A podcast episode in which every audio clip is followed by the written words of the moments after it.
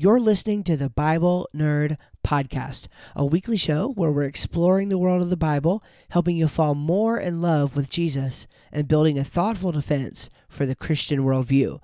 I'm your host, Steve Schramm. Welcome to the show. Well, hello, my friends. Welcome into another episode of the Bible Nerd podcast. It's been a little bit since I've been able to uh, get back with you. I think last week we had a, a lot going on and uh, I didn't even get to uh, record an episode. And then the week before that, we did a revisited episode. So it's been since the 9th of June since we've been able to actually continue in our series with Dr. Kurt Wise and uh, his book, Faith Form and Time. I'm pleased to report, though, that today, uh, a couple days later than normal, we're back at it. And what I want to talk about today with you is the explanatory power of creation biology. Okay. And we're going to look at, if you've listened to our past uh, few episodes on the topic, you know, we've kind of just been going through the book and we have been picking out some things that we feel are important as it relates to the issue of creationism and the different topics that he covered in uh, this book. Now, the last two episodes that we covered were the genetic discontinuity and the age of the earth, and then biological expectations of creation theory. Now, what we're going to do, and this this is actually going to be not the last uh, episode that we do that covers you know issues of biology or whatever, but certainly the second to last one. We're getting ready to get into some flood things, which is pretty cool, uh, and then we're going to talk about the uh, the Tower of Babel as well before this series is over. So we have this and one more that sort of deal with the biological and uh, sort of genetic end of things. And in this particular episode, what I want to cover is the explanatory power. So we talked about the biological expectations of creation theory. Now we want to talk about why, from a biological standpoint, creationism is able to do a good job at fulfilling on on on the goods over and against something like the theory of evolution. And basically what we're going to do is just walk through some very clear points that Dr. Wise has laid out in the book and discuss them here for a little bit. Before we dive in, I just want to remind you if you like this podcast, if you appreciate the work that we're doing here, I would encourage you to share it with somebody else. You know, take a screenshot on your phone, post on social media, tag me in it if you'd like to do that and just let somebody else know. I mean, podcasts really do grow primarily through uh, word of mouth okay there's not much uh, that i can i can do to sort of force the issue if you're listening and you have a podcast that you currently host i would be more than honored to to actually become a guest and to share um, some of the topics and subject matter that I've uh, developed an interest in over the years with your audience. So you can always reach me at steve at steveschramm.com and I'll get back to you as soon as I can on that. If you'd like to have me on your show or your podcast, or you know a show or podcast that you think will be interested in having me as a guest to talk about some of the subject matter that we deal with. All right. All right, without further ado, let's dive in and, uh, and talk about this. Talk about the explanatory power of creation biology. So, the first thing we want to mention here is that, as we've discussed over the past couple weeks, creationism explains not just the similarities among various trees of similarity and the similarity between phylogeny and ontogeny, but also the dissimilarities in these things. If creation is true, we not only should not be surprised by um, seeing a lot of dissimilarity between organisms in different stages of their development, but we should, in fact, very much be expecting this to be the case. And why? Well, of course, the, the Bible tells us of many differences between organisms, right? The Bible tells us that the animals uh, were created, you know, birds and, and flying creatures and land animals were created on different days. The Bible tells us that different kinds of animals have been created and that those particular kinds of animals were able to reproduce after their kind. You know, the Bible tells us that on the ark they came two by two and that there were seven of some and the reason is because these again these original groups of of creatures were needed to be preserved god wanted to preserve them through the flood along with the of course family of noah and so what we see here is organisms that have fundamental differences in their development we do not see a continuous branch ranging from some universal last common ancestor to what we have today. And I interviewed Dr. Michael Behe a while ago on the podcast talking about his book Darwin Devolves, where he really goes into this in a big way. And he, you know, of course, he still believes in universal common ancestry, but he does not believe that the Darwinistic mechanisms have the goods to get beyond the level of about family or order, which is exactly what creationists have been saying for a very long time. Okay.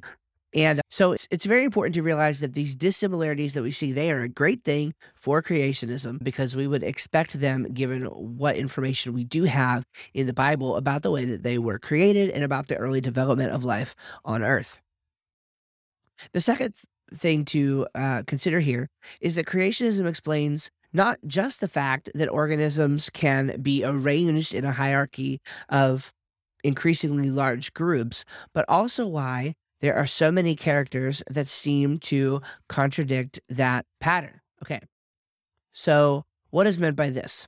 Well, as we look at the different uh, classes of organisms, we of course have groups that can be brought together via different criteria, right? So we can look at, for example, a, a, group like mammals. Okay, we can see how we are mammals, and you know, gorillas are mammals, and and many other land animals are mammals, and, and yet we can also see and explain why so many uh, characters seem to contradict that pattern of groups. For example, there are some animals, of course, that are not mammals, right? And, and Dr. Wise kind of gives us a, a, very interesting, maybe unexpected example of this sort of thing uh, going on. And uh, so I'm going to quote from the book here and, and give you his idea of how this could be illustrated. Quote, because humans were created in the image of God, a picture of how God created can be seen in how humans make things.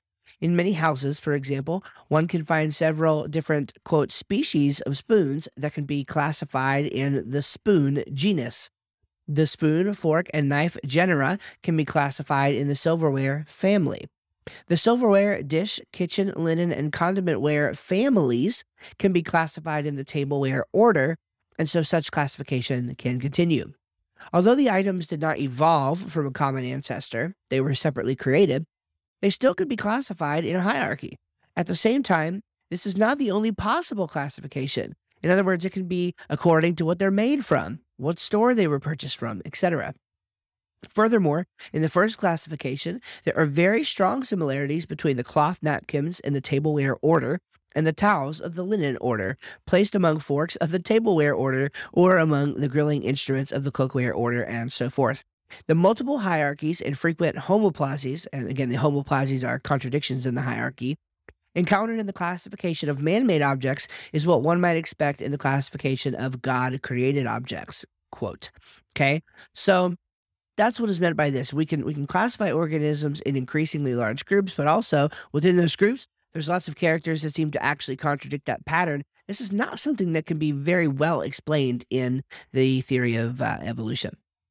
Okay, Next and third here is that creationism not only explains the near perfection of the world, but it seems to better explain the relative rarity of imperfection.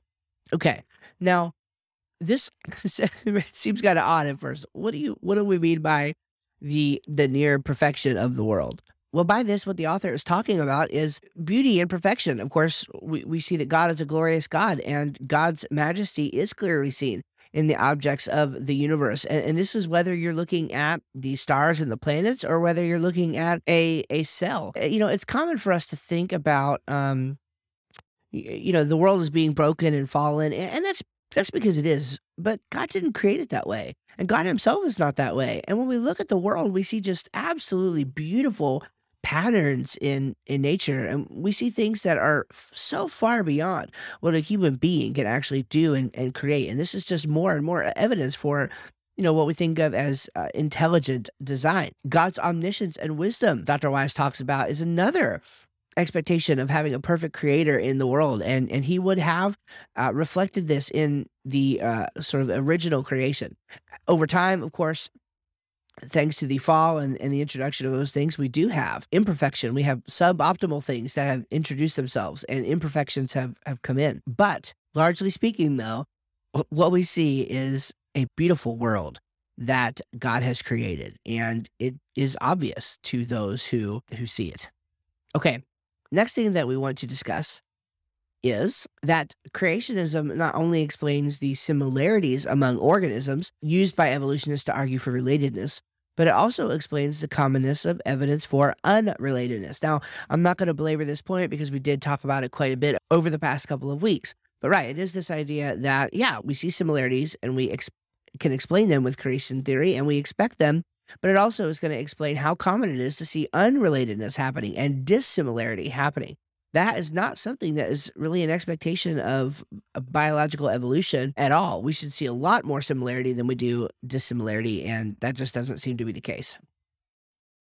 Next, we have that creationism provides explanation for the incredible beauty of biology, the complexity and integration of complexity that so strongly characterizes the Earth's organisms, as well as the language structure of DNA we hinted at this a little bit already, but it really is a beautiful world that we live in. And and to watch, I mean, just to see something like a bacterial f- uh, flagellum, you know, work is just insane. You know, to look at the anatomy of a cell from from what we can see. I mean, it's honestly more complex than some of the maybe even most of the of, of the factories that that humans have built to mass produce, you know, cars and other things. When you look at this in, in such a tiny form factor as well, humans have no hope of actually creating anything like that. And yet most humans are under the delusion that it just came about as a result of, of you know, biological necessity and natural processes. And that just doesn't make any sense. When you look at the evidence for design in something as small as the cell. And, and, and so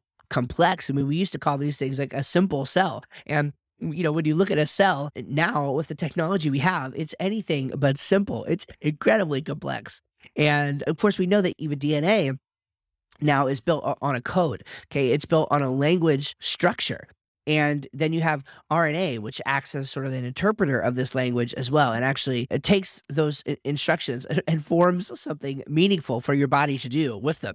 And the fact that this is how the body works is just, it's just absolutely incredible. And to think that this could happen uh, via natural processes alone, it just doesn't make any sense. And then finally, creationism explains the commonness of interspecific hybridization, what seems to be a low mutational load in organisms, as well as the sudden appearance of organisms and communities of organisms in the fossil record. Now, a lot packed into that. Okay. So to, to sort of just, you know, bring it down and, and simplify a little bit, what this is talking about is the fact that within groups and and you know even crossing some of the Linnaean boundaries, we do have the ability to hybridize. Organisms can hybridize with one another. A couple examples that Dr. Wise gives uh, in the book of interspecific hybrids are uh, so in plants we have grasses, roses, lilies, and fuchsias. They are, uh, I mean, that that just sort of begins the list of plant groups that can show these interspecific crosses. Uh, he says this too among the 149 species of ducks, swans, and geese in the world, 80% of the species, 40% of the genera, and 60% of the tribes are known to cross with other groups. And there's others as well that, that he mentions. And so this commonness of successful interspecific crosses is not expected at all outside of young age creationism, which is just incredible. And it's actually very common and very widespread. And this really does not seem to be something that should be expected on evolution. For example, uh, he gives a list of, sort of criteria here in terms of the compatibility. Their habits must have the same timing. You know, they have to seek mates at the same time of year and go about the, their business at the same time of day. They must be attracted to one another. They must be compatible physically and chemically. Now, with such a, a, list of things that must be exact for mating to be successful, it's really easy for two organisms to lose their ability to to cross, especially since genetic mistakes are introduced in virtually every generation in our current world. These populations are in a state of, of constant change. And so, as Dr. Wise says here, quote, it seems unlikely that two populations separated for many thousands of generations could remain capable of interbreeding. It is much more unlikely that interbreeding would be possible after tens of thousands or hundreds of thousands of generations of separation. Yet, with those who maintain the Earth is billions of years old, suggest that most of their species have been distinct for hundreds of thousands to millions of years. End quote. So you can see how this is an explanation that fits much better, even as unlikely as it still is. It fits much better on uh, young age creationism than it does on evolutionism. Okay. And the other thing, of course, that we see there, the low mutational load in organisms, right? So again, if we have millions of years of evolution happening, there should be a higher mutational load than what we see going on. And of course, the sudden appearance of organisms and communities of organisms in the fossil record, which is something that evolutionists have been having to struggle with to explain for uh, years and years now. It seems really odd. In fact, they call this, right, the Cambrian explosion. And intelligent designers like to really harp on this quite a bit too. Dr. Stephen Meyer has written a book about it. It's just weird why is it not more gradual? Why don't we see a more gradual introduction of organisms and communities in the fossil record? We don't. It's very abrupt and very sudden. And this is something to be expected if young age creationism and, of course, the flood narrative as presented by the Bible is true. Okay, my friends, that's what I have for you this week here on the Bible Nerd Podcast. Just sort of summarizing a lot of the biological data that we talked about. We're going to dive more deeply into the idea of the fall and genetic mutations next. Okay, that's what we're going to cover uh, next week on the show. And I'm excited to talk through that because it's a subject matter that I think will be helpful for you to learn just sort of how all of these things came about. So I uh, appreciate you. Thank you again for being a listener to the Bible Nerd Podcast. And I can't wait to talk to you next week. Have a good one.